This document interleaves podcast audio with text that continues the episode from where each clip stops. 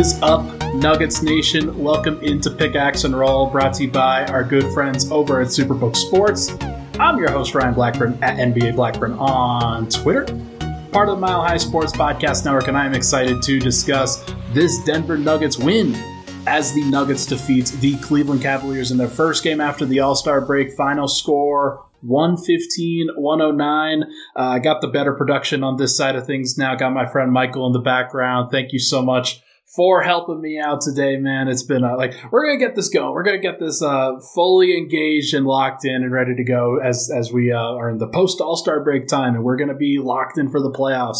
I'm really excited about what's to come. There's no cursing at the beginning of this podcast this time. So apologies if you enjoyed that, but we're going to try to avoid that going forward.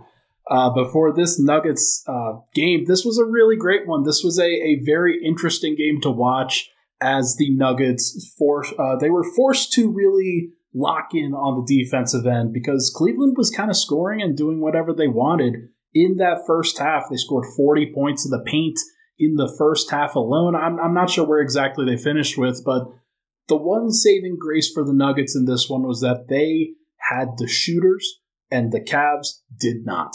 You would think that wouldn't be the case because Darius Garland, Donovan Mitchell, those guys are lights out most of the time. But coming out of the All-Star break, not necessarily surprised that things got weird. I sort of made that as something that Nuggets fans, I think, could look forward to in this one. Things were going to get weird at the end of the All-Star, at the end of the first half and the beginning of the second half in this game. But I am glad to see that the Nuggets were able to get this one. What's up, Fernando?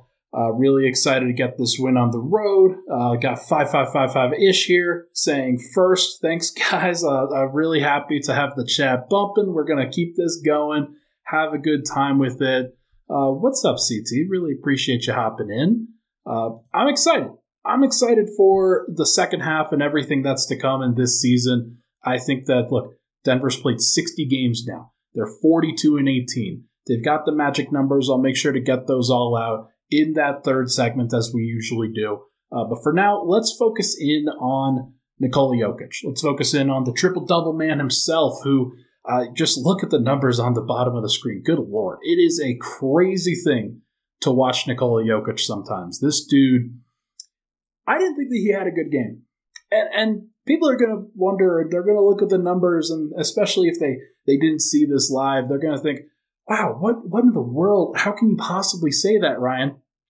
I thought his decision-making was off. I thought that there were some moments where, like, he had 7 turnovers, and it's not even just about the turnovers. It's about choosing when to shoot, choosing when to pass, and I thought that he didn't necessarily strike that balance as much as he probably should have tonight, but, like, I thought that this could have been a night where he went for 40 if he wanted to, but he's not that kind of guy a lot of the time, and especially coming out of the All-Star break, he's going to default to trying to get everybody else involved, getting everybody else going in the right direction, and making sure that this team is humming and the offense is humming the way that it can.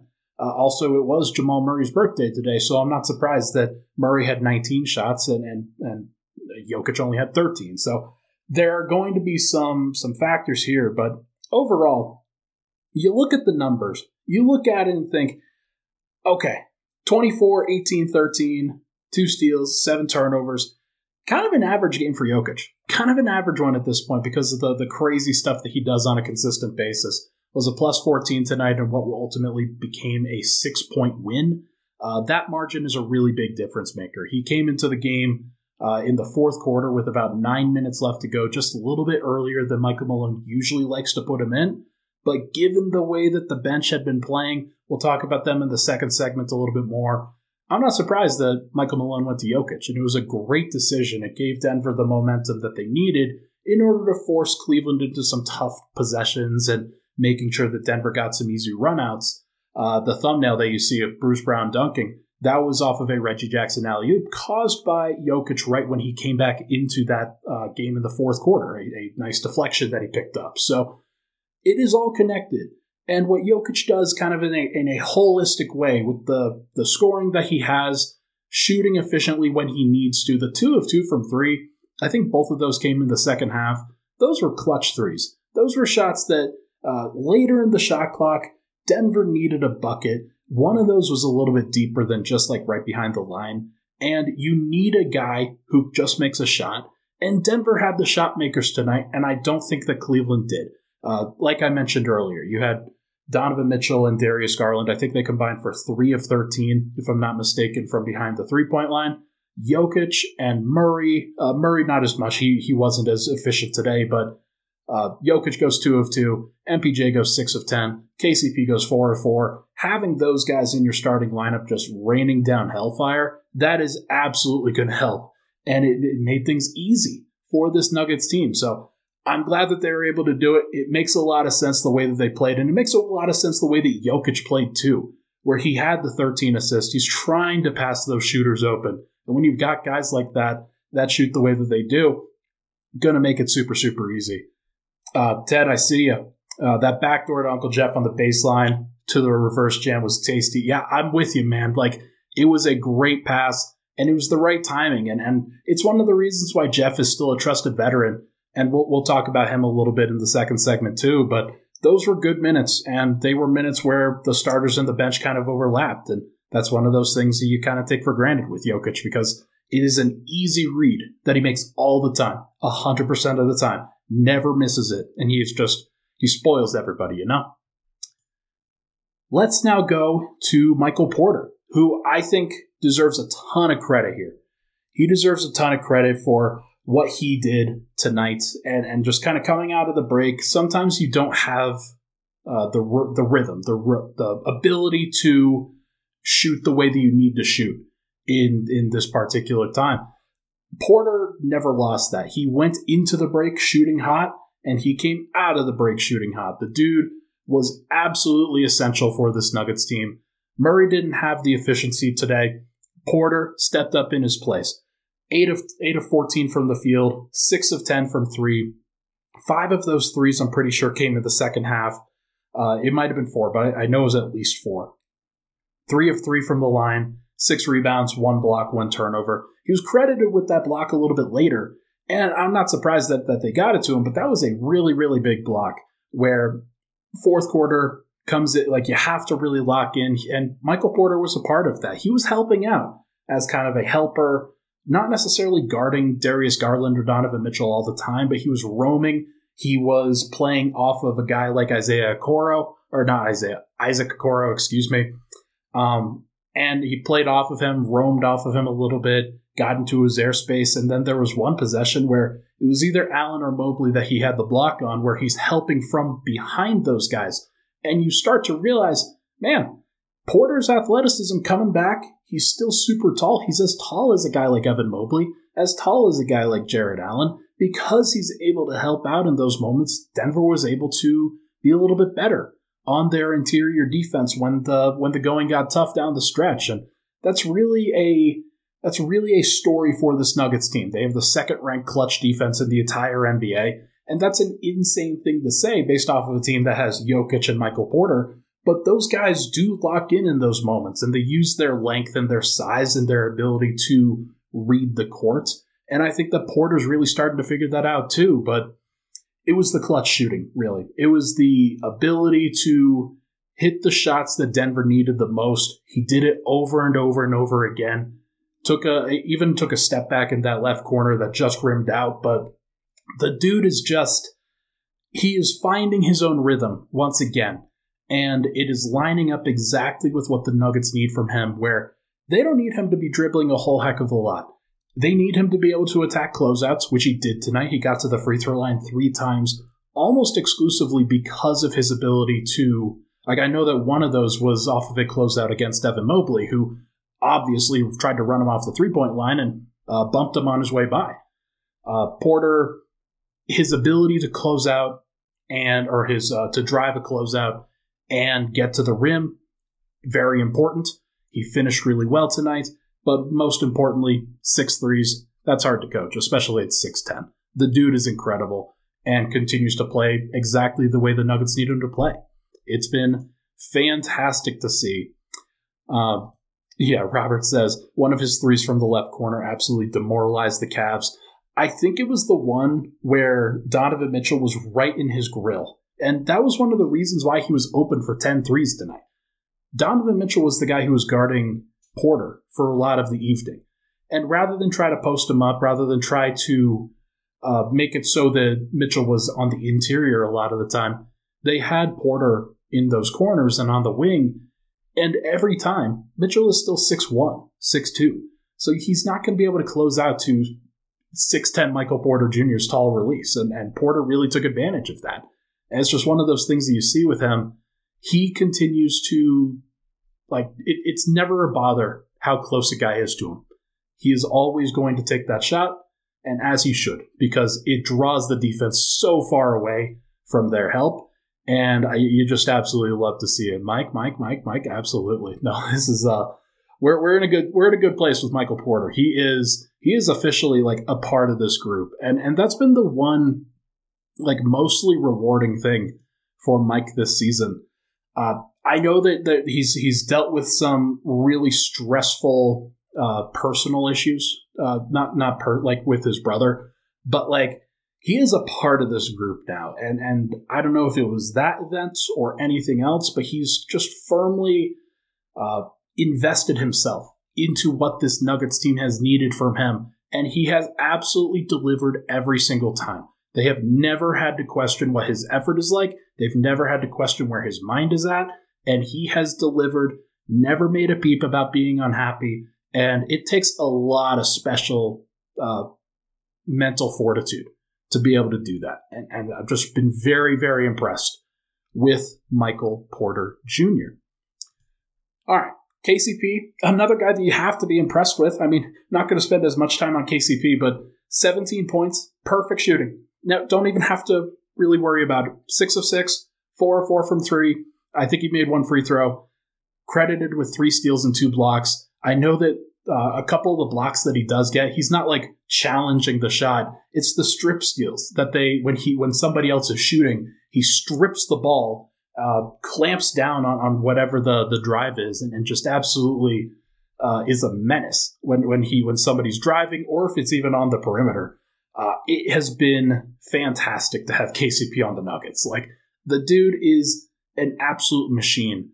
And 4 of 4 from the line tonight. Makes a lot of sense. 3 steals, 2 blocks. It's just, it's easy. It's easy to plug him into pretty much any lineup and for that lineup to succeed. It's why Michael Malone, excuse me while I stutter. It is why Michael Malone trusts him to stagger with the second unit. He staggered in place of Christian Brown. I'll talk about that lineup a little bit more in just a bit. But he staggered in with that group, and it just makes a lot of sense. It makes a lot of sense for him to be out there playing good ball-hawking defense, making things difficult, both in passing lanes, but also hitting the shots that come to him. And he just has done such a great job of everything of late. So, I mean, great box line. It has been fantastic to watch KCP. Jamal Murray. First of all, happy birthday to Jamal. February 23rd, he turns 26. I just turned 26 back in December. Jamal and I are relatively, not lie on camera. We're kind of close.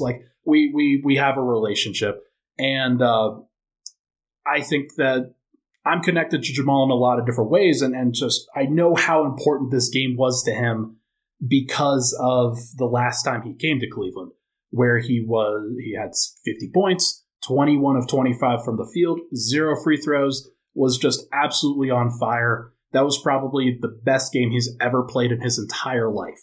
And it's not a surprise that he wanted to go out. I thought that he was pressing in this game. I thought he looked a little bit rusty. He had missed the final 5 or 6 games right before the All-Star break due to knee inflammation. So I'm not really surprised that this kind of happened the way that it did. But 6 of 19 from the field, it was a bad shooting performance for Jamal. Denver still managed to put up 115 because the Nuggets offense is freaking nuts, but he had 9 assists and 2 turnovers and was a plus 13. He did contribute positively in other ways, had a couple steals on defense. Wasn't necessarily his best defensive game, but he was one of the reasons why Darius Garland, Donovan Mitchell, guys like that didn't necessarily shoot as well from three as they probably could have. But in the end, it's just important for Jamal to find ways to contribute on a consistent basis that don't just involve scoring. and he only had one rebound tonight. That's probably got to improve. The two steals are great. The 9 assists to 2 turnovers line is great, but he'll get back into a better rhythm shooting wise. I thought that his athleticism looked pretty good in general, just flying around out there. Didn't necessarily make the shots and went to the basket a lot and tried to challenge guys like Evan Mobley and Jared Allen at the rim. And sometimes that's just not a good idea, and he should probably be settling for the jumper just a little bit more. But in general, you like the confidence. That's probably the most important thing with him. If he is attacking guys like that with as much confidence as he is, imagine when he's attacking, I don't know, Xavier Tillman next game when he's playing up against the Memphis Grizzlies. So Jaren Jackson is another guy that you probably don't want to challenge. So we'll see how that goes and what he looks like going forward. But I think he's just another guy that kind of has to kick off rust here after the All-Star break. So not really surprised that this is the way that it went, but not really worried either. Let's finally go Vlatko Čančar. Very role player-esque game from Vlatko. There were a lot of things working with those starters, not necessarily Vlatko as involved. He did make some plays. There were definitely some moments where you liked what you saw from him. He was probably the main culprit, if I'm pointing fingers, at why Evan Mobley got going in general. Thought there were times where Evan Mobley went right at Vlatko and really won that matchup.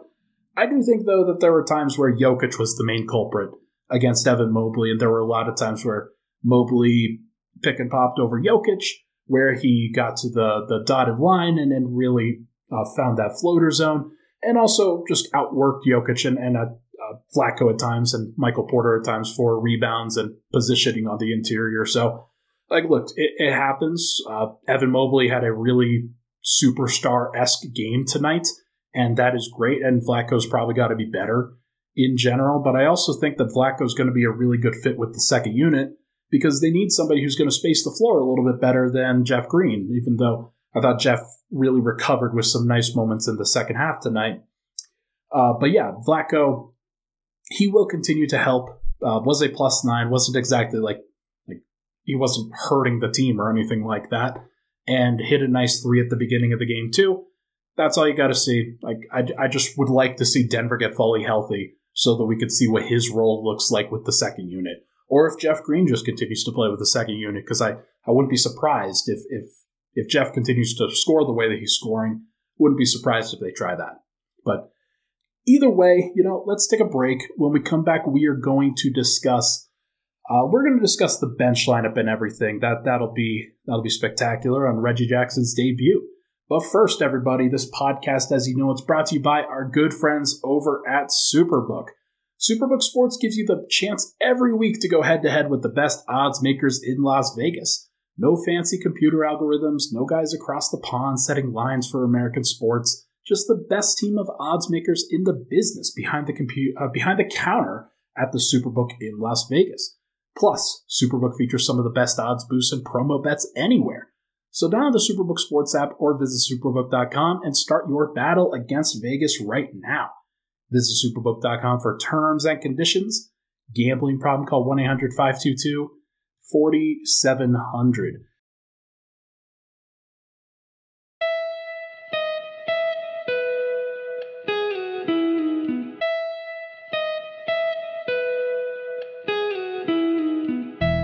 And we're back. Pickaxe and Roll, Ryan Blackburn here. Thank you so much, everybody, for tuning in. Really appreciate all the love and support on the podcast, folks. It's awesome to be able to do this on YouTube. It's awesome to be able to keep doing it on Apple and all the podcast platforms and everything like that. So if you're on there, on the audio version of things, make sure to go give this a rating, review, subscribe on that side of things. I'd like to get up to 200 ratings on the Apple side of things, and just because that really helps show the growth of it and making sure that there are always constantly reviews there. And if you can, positive likes and comments and subscribe to the YouTube channel. That's always a great thing as well. There's a lot of great content on that side of things. So thank you so much if you do. All right. First half bench lineup for the Nuggets was different from the second half bench lineup. I do think that this is going to be a very interesting thing going forward for this Nuggets team, and probably something that I am looking forward to most over the course of the next 5 to 10 games. What is it going to look like going forward with the first half? What is it going to look like going forward with the second half? But this was Reggie Jackson's debut. This was what Nuggets fans really wanted to see, and it wasn't great up through the first half. That's for sure. Christian Brown was a -8 in his, I think, was he? You know what? Actually, I think he was like a -6 or a -7 or something like that. And then he had a brief defensive substitution in the second half, if I'm not mistaken. But this was the lineup that Denver brought out there. Reggie Jackson, Bruce Brown, Christian Brown, Jeff Green, Thomas Bryant. It was an all-bench lineup in that first half. And that's not a surprise if you've listened to the show, if you've heard and seen anything that I've said over the course of these past couple of days. I thought that the Nuggets would go with the 10-man rotation. I thought that they would try to ease up on Jamal Murray's workload and even Jokic's workload if they can. But in general, just trying to work in Reggie Jackson, play him next to Bruce Brown, Christian Brown, making sure that all those guys get an opportunity to play together and try to build up as much chemistry and camaraderie as possible. It didn't work. And so Denver went to a second half lineup that featured KCP in place of the rookie, Christian Brown. And that to me seems like a reasonable lineup as well. It's not my favorite lineup in general that Denver could run out there. I think that Vlatko still probably needs to be out there in place of Jeff Green so that there's a little bit more connectivity with that group. CT3 also says, I really dislike the 3-guard lineup with Murray and the 2 guards, Reggie and Bruce at the 3.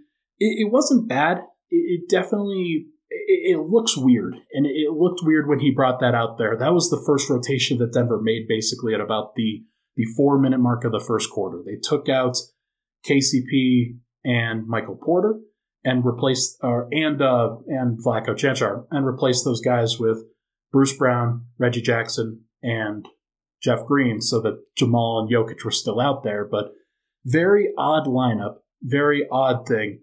I do think that they'll probably get away from that a little bit more, just as everybody gets kind of worked into gear and everybody sort of figures stuff out. But it's not a surprise that Michael Malone went to that group because, to me, it seems like the pecking order for that bench unit is going to be Bruce Brown as your 6th man, but then Reggie Jackson and Jeff Green, or whoever is that next power forward, whether it's Jeff Green or Vlatko Čančar, are going to be playing about 20 minutes a night, if you can get to that point.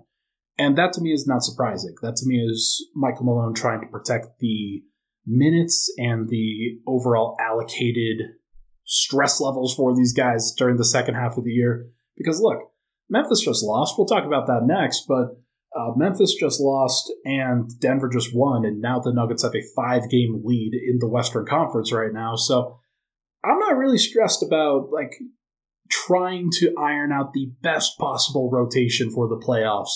I think that Denver just is, especially at this point, first game out of the All-Star break, you're just trying to get through it. You're just trying to find an opportunity to play as many guys as possible and hope that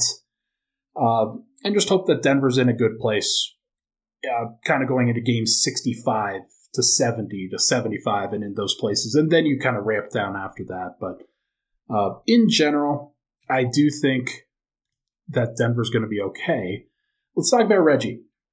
Reggie in his debut, I've seen other people say this too, but I'm going to reiterate it. It is really hard to come into a new team and play point guard. It's really hard when they've got their own sets that they've run, when they've got their own mannerisms and terminologies and things like that. For you to learn that on the fly and try to do that as quickly as possible without having major practices, even though you've been there during the All-Star break, it's just you haven't had a lot of time to really connect with everybody. And this is just one of those things where I'm not surprised that it looked a little bit sloppy. I'm not surprised that Reggie in general just looked a little bit out of place in this general case. But look, this is his 4th team, I'm pretty sure, in his entire 12-year career. He was with OKC. He was with Detroit. He was with the Clippers. And now he's in Denver. And so he's been pretty steady with most of those teams for the majority of his career. So I'm not really surprised that it will take him a little bit to get adjusted to a new situation. But hopefully he gets up to speed relatively quickly. Some of the threes that he took, like there were a couple that were a little bit too difficult for my liking. One that he just missed. Like it was an open shot that he just missed, and that's fine. But in general, this was a really tough team to go up against in your debut. You're having to go up against like driving the lane against Jared Allen and Evan Mobley and guys like that, being guarded by Isaac Okoro and Karis LeVert and some bigger dudes where you're just trying to really get into your sets and they're not letting you get into anything. So Denver's going to have to figure that out, and they're going to have to do it on the fly. But the key shot that Reggie hit right at the end of the third quarter, a half-court buzzer beater, way beyond half-court actually. He caught the ball with about 1.5 seconds left, and rather than going into the field goal percentage savings club, shout out to Rob Perez, he took the shot. He took the shot right before the end of the quarter, right before the buzzer sounded, and for him to be able to hit that, first of all, him taking that says a lot about, like, it will endear him to the Nuggets team. It will endear him to that group so that he's not, like, trying to save anything. He's not trying to preserve his three-point percentage or anything like that. But him being able to hit that was his only three. That was the only three that he hit. And it was a big shot because it took the lead from 5-2 that Cleveland had at that point. And Denver was able to keep it close enough that when they brought Nikola Jokić back into the game, they were doing just fine, and then they got into a rhythm at that point. So really, really important for Reggie to play these minutes. I don't hate the fact that, like, he only played 18 tonight. I'd like for them to kind of force feed 18 to 20 minutes a game. I know it's going to be tough. I know it's for a lot of people, they're like, okay, why are you trying to do this? They've had a good thing going with Bruce Brown at point guard sometimes where he kind of staggers a little bit. Jamal Murray's obviously playing really well. I still think that Denver needs another guy. And they're glad to get Reggie, obviously. He's a guy that everybody will be able to trust in this situation. But I do think that Reggie at this point is going to be super helpful for this Nuggets team. And I'm going to trust their decision-making on that. Michael Malone wants to play him that much? Fine. Keep going ahead. Keep trusting it, trust in the process, #Sixers, and they'll be just fine. So let's go to Bruce Brown now, the sixth man. I think that Bruce and Christian Brown specifically really struggled in this one. I do not think that they knew what the hell to do. And that's going to be one of those growing pains. That's just going to be part of the process where Bruce is coming in and Reggie's coming in around that time, and when they're staggering with Jamal, he's going to be the ball handler in those situations, and Bruce Brown is spotting up in one corner, Reggie Jackson spotting up in the other, and you're just trying to figure out, okay, what are we going to do? How is this going to work? And I'm not surprised that Bruce really struggled in this one. The floater is going to have to improve. That's one thing that really stands out. He missed two floaters tonight. He missed two threes tonight. He caught a lob from Reggie Jackson in transition. Those were his shots tonight, as I recall. And I do think that the three fouls I have up there that are scrolling on the bottom of the screen, I think that he's got to be better in a lot of cases at defending guys like Garland and Mitchell. There were some good moments, and like he's part of the reason why, again, they didn't go off from three or anything like that. But he's going to have to find his rhythm too. I don't think that he is like... He's probably going to be the sixth man in the playoffs. Don't get me wrong. It might be Reggie. It might be Reggie Jackson. And they might decide that that's the direction that they want to go on some nights. And maybe the best way for them to do it is to go Reggie Jackson and Christian Brown and not necessarily relying on Bruce. Denver's got to figure those things out because Bruce, even though he has been fantastic for much of this season, I wouldn't say fantastic, actually. I say he's been really good. He's been about what I expected for him to be, just kind of fitting in around what the Nuggets are already doing, and that's been great. I think the apple cart has been upset just a little bit with what his role is going to look like right now. He had been settling into kind of a backup point guard role at times, been settling into maybe a backup small forward role at times. Right now he's playing backup shooting guard a lot of this time, and especially in that first half, and it didn't really go well. I don't think that he's done a great job of finding ways to get all the way to the rim. He's been settling for that floater just a little bit too much, and he's way better, in my opinion, when he drives the lane and just doesn't hesitate and pull up from that floater zone. So hopefully you can get to that place where he's a little bit more comfortable there, but that would be something to monitor. Christian Brown, same thing. He only had 8 minutes tonight, only played in that first half, or at least the majority of it, played like 12 seconds of the second half. So I think that he's going to be on the outside looking in. You see the stat line that's going across the bottom here. 0 shots, 1 of 2 from the free throw line, 2 rebounds, 1 of those offensive. That's how he got his only point, was by getting to that free throw line off of an offensive rebound and putting up and getting fouled. So he's got to find ways to be impactful on that end. And there were moments where Donovan Mitchell sought him out, where Darius Garland sought him out, and they did not fear him. Part of that is just because he's a rookie. Part of that is I think that Christian still has some ways to go in how he is defending in those situations, understanding what certain guys are going to do. And for the most part this season, he's been great, but this is a place where he can really grow. He's going to have to re-earn his minutes again, because a guy like Reggie Jackson deserves to play. He's going to want to play. He's going to probably be great in the playoffs. He's been great in the playoffs for a lot of his career up to date. So I think that Christian's going to have to earn it. He's going to have to find new ways to just be aggressive around what Reggie Jackson and Bruce Brown are doing in the backcourt. And hopefully he can continue to find his niche, because if he doesn't, he's probably going to be the guy that gets his minutes cut in the playoffs, and that would be unfortunate, because he has had a great season to date. Jeff Green, 22 minutes, 11 points, very kind of like good minutes, not necessarily the best minutes, but good minutes for Jeff Green. I think that those baseline, like the baseline cut that he had a vertical cut from the wing. He's had a lot of good moments where he's playing next to Jokic, and he's finding good opportunities to cut during those moments. With the second unit, he was the guy that was posting up. He was the guy that was ISOing at times. That's not his role, and it should never be his role. I think that he's trying to step up and help calm the unit down. He's trying to find ways to contribute within the flow.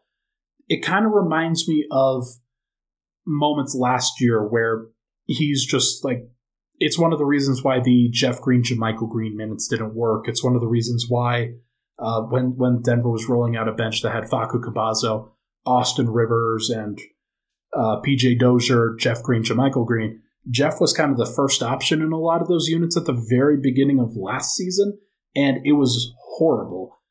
Not necessarily his fault, though. Like, nobody should be asking Jeff Green to be the first option. So he's going to have to find ways to be impactful. But I do think that 10 shots in 22 minutes is probably too many. I think that they're going to have to strike that balance. I think that Thomas Bryant, who only got 3 shots in this game, missed a couple mid-range jumpers, if I'm not mistaken, did get 6 rebounds, but also had 2 turnovers. Thomas Bryant's going to have to be that guy. I would want Thomas Bryant to be that guy to screen and roll for the pick and roll guys to find ways to set up Thomas Bryant in the middle of the floor, as opposed to relying on Jeff Green for ISOs and post-ups and things like that. I think that that's a more sustainable form of offense going forward.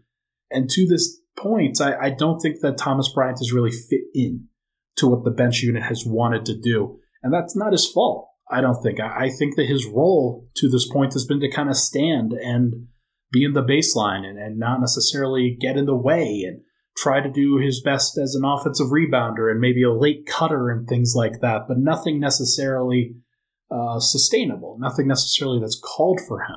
Jeff Green has a lot of plays called for him right now. I'd like to see those go to Thomas Bryant, at least a larger proportion of them go to Thomas Bryant, because, and honestly, maybe it was a mismatch thing tonight. Maybe it was because Jeff Green had Dean Wade on him and Thomas Bryant had Evan Mobley and Jared Allen. Maybe that was the reason, but I don't know if I necessarily even buy that reasoning, because you want Thomas Bryant to be involved because he's one of the most efficient and effective bigs around the rim in the entire NBA.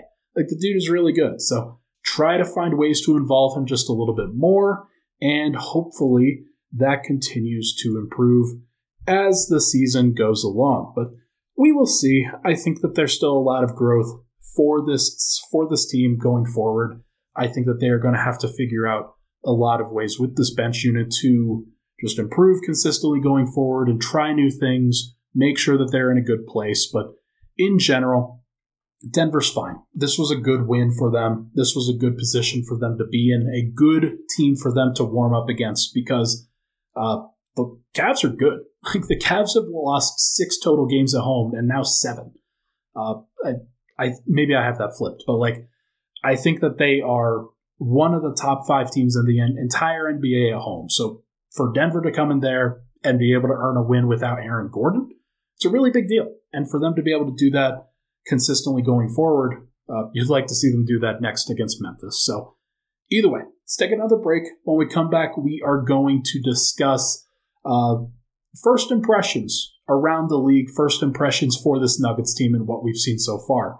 After the All-Star break, we'll be right back.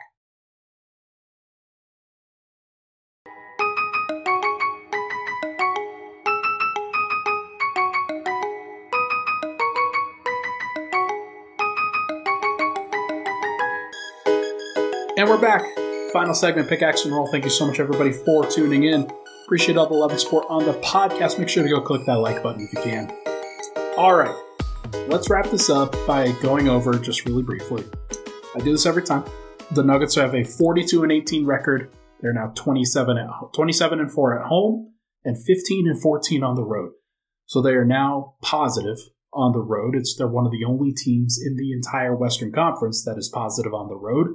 And they are also 27-4 at home, which is the best record in the entire NBA. They are first place in the Western Conference, which that's what everything is all about right now. And their magic numbers. Let me explain magic numbers again a little bit briefly. Magic numbers are the number of wins combined with the number of opponent losses that you need to clinch certain things in the playoff standings, in the playoff picture. So Denver, they only have to have a combined number of 13 wins and opponent losses in order to get that number 4 seed in the Western Conference. They're going to be a top 4 seed. Denver, they have 22 more games. They could probably do this by themselves. They probably will do this by themselves, if I'm being honest. They're probably going to win at least 13 more games. They don't need any help, really, to get that. So that's guaranteed going to happen. And honestly, if they win against Memphis on Saturday, I might call it a wrap for the 1 seed in general. I think that they're in a really good spot. Right now, they have a magic number of 18 for that 1 seed. Denver is currently 42-18. Memphis is 35-23. They have 5 more losses and 7 fewer wins than Denver. So basically what this means, Memphis can get to a maximum of 59 wins now. That means that Denver, if they got to 60 wins, would guarantee that they would be at the top seed. That would even improve based off of Denver winning this next game, because they'd get the tiebreaker, which adds an extra game to that magic number. So if Denver wins this next game over the Memphis Grizzlies, their magic number will drop from 18 to 15, because it means that Denver they get a win, they get a Grizzlies loss, and they get the tiebreaker. So that's a really, really big game, this next one upcoming for Denver. So if they win that, that's going to be great. All right, first impressions of the All-Star, or after the post-All-Star break time for this Nuggets team.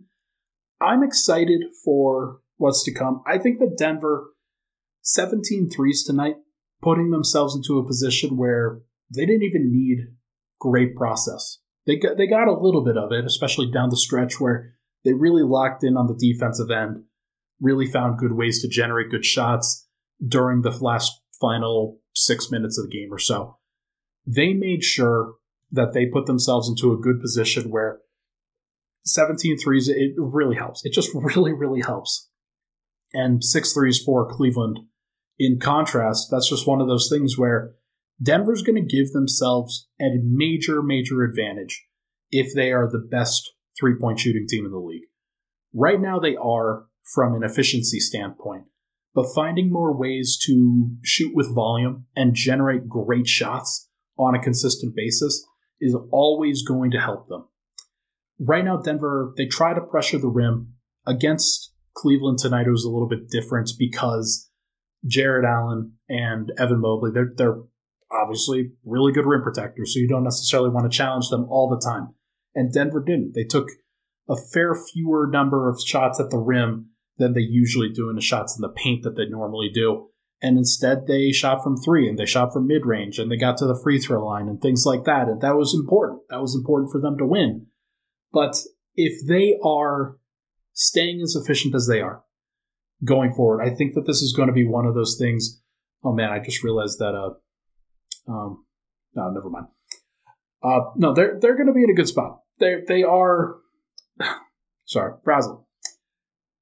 I think that Michael Porter is going to have a really big second half run. And we're already into the second half, but we'll talk post All-Star break run. I think that his first game here, it really said a lot to me about where his mind is at, where he is best at, and how he continues to put pressure on the opposing team by just playing great defense on the one end and then absolutely lighting it up from the perimeter on the other. He was shot ready. He was ready for on the defensive end to go from defense to offense as quickly as he could. And for him to be able to put himself into a position to do that, that's going to make life so much easier for Jokic, for Murray, for Aaron Gordon when he's on the interior, when KCP is shooting perfectly from the field. Like, that's obviously going to help too. But to me, it just seems like Denver, they are going to get the best version of themselves if Michael Porter is shooting the way that he's shooting right now. That is going to just make things so much easier for everybody else. I think that Jamal is eventually going to start staggering with the bench again. I'm not sure when it's going to be, but I think that the combination of Reggie Jackson and Jamal Murray can be really, really good. It can be really, really helpful. It's a little bit different. It's a little bit better, I think, than the Bones-Jamal duo, just because I think that Bones didn't necessarily know how to fit in around other ball-dominant guys. And I think that Reggie does. I think that Reggie knows how to play next to Paul George. I think he knows how to play next to Kawhi Leonard. He's figured that out. Obviously, they decided that they didn't want to go with him. They thought that they were going to get an upgrade. They thought they were going to get with Eric Gordon. They've decided to go with Russell Westbrook. I don't think that's an upgrade, personally. I think that Russell Westbrook is a really bad fit for that particular team, and Reggie Jackson was a much better fit for that particular team, and also just a really good dude and a really good guy in their locker room. So I'm not sure what the Clippers were thinking with the particular point guard moves that they made, but I think that he's going to be really helpful, and I think that he's going to be somebody who is going, like, it's just another threat. It's just another guy that you can trust in these moments to run a pick and roll. I know it didn't look pretty tonight, and I know that Nuggets fans are going to overreact, but and I think that that's funny because I have a first impressions post up here. But I do think that it'll take some time. But in general, this is going to be a good thing for the Nuggets. They're going to figure some things out. And I am excited about where they go from here on that. First impressions around the NBA. I think at this stage, actually, we're just going to go to this right now. The Western Conference has no idea what they're doing. I think that this is as open of a Western Conference as we have ever seen. And it is not like you could say that from the perspective of the Nuggets. Other teams have to look up at the Nuggets and think, okay, they're going to be there at the end. They're going to be there as a team that, as long as they don't get hit with a horrible matchup in the first round and then get shot luck to death by somebody like the Golden State Warriors, Denver's going to be there in the second and third round of the playoffs. And all these other teams have to think about them.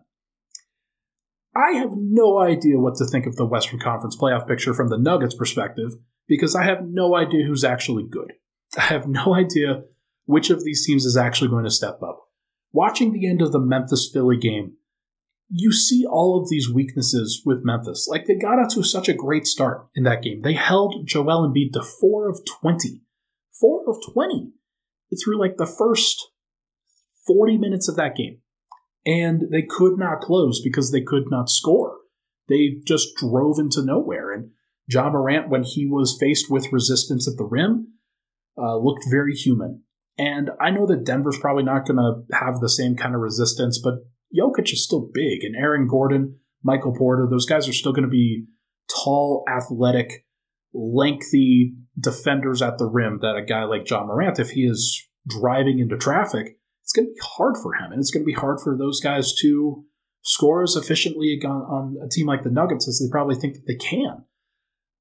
Sacramento, they were losing for a while this morning or this evening to Portland without all their guys. Now they've ultimately pulled away here by the looks of things, but I do think that they're a team that also you probably have to think about and think, okay, it's a little bit weird, a little bit like nobody's really trusting Sacramento at the top of the Western Conference playoff picture. The Clippers, like I said, I don't know what they're going to look like with Russell Westbrook. I think that that's going to look a little weird, and Nuggets fans are going to be perfectly happy if they see Russell Westbrook in the playoffs, if they see the LA Clippers in the playoffs with Kawhi Leonard and Paul George and a team that just can't really deal with Jokic at all. Can't really deal with Jamal Murray at all. That's another thing that's lost in this translation is that they just do not have a matchup for either of those guys. And the Nuggets have enough against their main stars that it's probably not going to matter. But you go down the list, Phoenix is going to be great, we think. We don't know what it's going to look like. Kevin Durant is going to make his debut here, or at least he's targeting his debut with the Phoenix Suns on March 1st. That's in another few days. It will take a little bit for them to get up to speed as well. Think about what Denver's got to deal with Reggie Jackson. The Suns have to realize their identity again. Chris Paul, Devin Booker, Kevin Durant is going to be really difficult to figure out on the fly. That's going to be a problem for them. And that's going to be something that they have to think about. Now, they're talented enough that they can get through it. They are talented enough to figure it out, but that team right now is 32-28. They have 10 fewer losses, or 10 fewer wins, and 10 more losses than the Nuggets right now. Are they that close? Are they an elite team? I don't know. I think that they have elite talent. We haven't seen it yet. We just haven't. And then Dallas, I don't think that they're going to change anything with Kyrie and Luka. Minnesota, I think they had a downgrade at point guard for better vibes from D'Angelo Russell to Mike Conley. I don't think that Mike Conley is going to help them out as much as everybody thinks he will, because ultimately, they don't have enough going for them to go in the right direction. Karl Anthony Towns, I just don't know what he's going to look like when he comes back either. And he just he hasn't played the entire year. So what's that going to look like? I have no idea. New Orleans, Zion, don't know when he's going to come back. Don't know what that's going to look like. Golden State, Steph Curry will eventually come back, and you assume that they will be great when he does come back, but you could also assume that they're probably about a 500 team right now. Is Steph going to change them from this version to an elite championship level version by the end of the season? That's a really tall burden. That's just a really tall burden. OKC, Utah, those teams are not threats. Portland is not a threat. The Lakers, if they do recover over the course of these next few games, we will see. I don't think that they're really a threat, but they look better than they did before. So, look, I just don't know who to trust in the West. I don't think the Nuggets are scared of anybody. I think that they have to be at least wary of the Suns if they sort of figure some things out. But I don't think that this is going to be... I mean, okay, Tom, I'm saying that for Nuggets fans, Nuggets fans can say, yeah, this is wide open for us to take. This is wide open for the Nuggets to take, for them to grasp a hold of what it is. Other teams are going to be okay, so it's the Nuggets and then everybody else. They may think that they have a chance against the Nuggets, but I think the Nuggets and Nuggets fans are thinking who do we even trust to go up against? Who do we even think is going to put up much of a fight? I think it's the Suns, and I think that's it at this point. I don't really know who else. I don't really trust anybody else to get to that point. I think the Clippers probably. I think the Warriors probably, but you don't even know if you're going to face those teams. Those teams might be eliminated by the time you actually have to face them. If the Clippers were eliminated by the Kings, would anybody be really surprised? I think I would be surprised, but I wouldn't be shocked. Not at this point. I don't think that anybody is really fearing the Clippers, nor should they. It's been a long time since the Clippers have really, really shown up. So we're going to see. We're going to have to figure it out. But Warriors in round one would suck, says B-Dunks. I don't know. We're going to see. It would be an interesting matchup. I am not worried about it.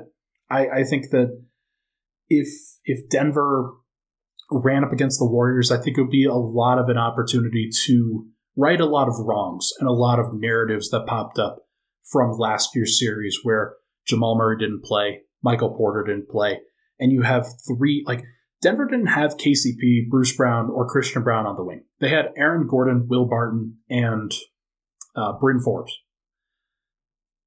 What are we doing? What are we talking about? This is a completely different West. It is a completely different Nuggets team. And I think everybody else is still trying to figure that out. I think Nuggets fans are a little bit ahead of the curve on this. But for anybody nationally that is questioning whether Jokic and Murray and Porter and the Nuggets can actually do it in the Western Conference, I feel like they should have to say who is going to beat the Nuggets. Like, who can actually do it? I think the Suns can do it. I think that the Clippers can do it. I know Nuggets fans don't want to hear about that, but I think that they can. I'm not worried that they will. And the same with the Warriors. I think that the Warriors can do it. I'm not worried that they will. Denver at this point is in a good place. They are trying to figure out exactly who they can be and what they are best at over the course of these next few months. But actually, no, they figured out. They know who they are. It's just about refining that identity. It's just about figuring out exactly the right buttons to push at the right time during a playoff series. And so we will see what that ultimately looks like. But folks, I got to tell you, I'm excited about, and I'm sure you're catching that based off of that being my default phrase when I'm on camera. I'm just so excited about this Nuggets season. I think that the Nuggets are in a really great place to lock up the one seed here relatively quickly. They can make a statement if they want to against the Memphis Grizzlies. They can make a statement if they want to against the Clippers on Sunday. I don't know if they're going to go for that. I think that they're probably going to rest that game. But even if they don't, the Nuggets are in a great place. And they are going to continue to put their pressure on the rest of the Western Conference to get to their level, because nobody else is at their level right now. Nobody. Memphis, they do not have the juice. The Suns have not played together yet. The Mavericks do not have the defense. Kings, same thing. Clippers, don't think they have the spine yet. The Warriors, they are still drunk off of the championship last year. So, look, it is going to be fine. Denver's going to do some great things, and I think the Nuggets fans are like, gotta start playing it confidently, because some other team is going to have to come up and really knock you off that pedestal, I think, because the Nuggets, I don't think that they're leaving it anytime soon. But for now, folks, I think that's going to do it for this episode of Pickaxe and Roll, brought to you by our good friends over at Superbook Sports. Thank you so much, everybody, for tuning in to the show. Appreciate all the love and support on the podcast, as always. Make sure to give it a like. Make sure to hang out with me in the next show. We will be going again on Saturday, I think. Really excited for the upcoming shows. We'll have a Saturday show. We'll have a Sunday show. We're going to see what it looks like over the course of these next few weeks, too. But those will be fun. Weekend shows. Make sure to stay up with me. We'll have a lot of fun with it. Going to be exciting. Thank you so much, everybody, for tuning in. Appreciate all the love. Give it a like. Talk to you guys very soon.